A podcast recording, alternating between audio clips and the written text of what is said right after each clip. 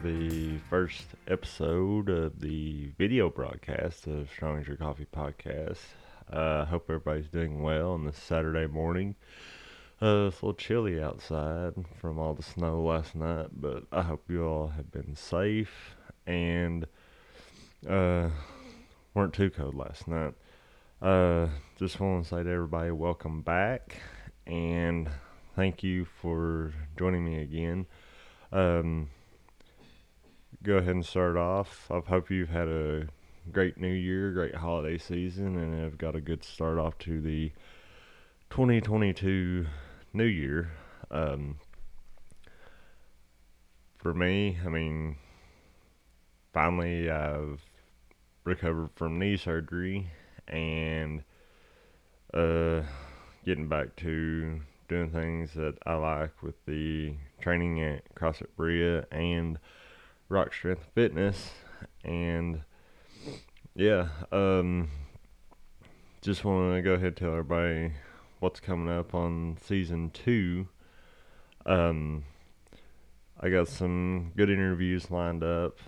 I've got uh, some of the guys from what was formerly known as Brostagram, trying to get them together, is now going to be called Talking Non Elite Fitness.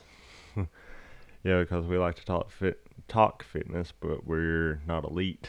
So, figure we would change it to Talking Non Elite Fitness. Uh, I got some interviews coming up this year with um, some different people in different fields coming up next Saturday, I'll be having an interview. It won't be live streamed, but I will be recording it on video and um, putting it out on Anchor and Spotify, which is allowing me now to do video uh, podcasts. Uh, he'll be with Shane Pointer, who's a 19, almost 20 year veteran with the Lexington Fire Department. Um, that's going to be a good one because I say he's going to have a lot of good stories and a lot, of, good things to talk about in the uh, field and profession of firefighting. Um, if you haven't noticed yet, uh, I now have a studio in the also known as the guest bedroom at the house has been converted into a studio, so I'll get to be to have more time and to devote more time to doing this. Um, I know some announcements coming up.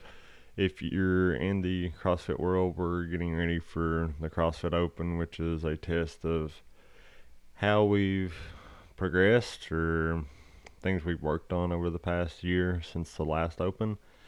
That's going to be fun. Um, CrossFit Berea May, we're I know some of the people I've been talking to have considered. I know with Zach, he's kind of wanting to do a live stream for the Friday Night Lights.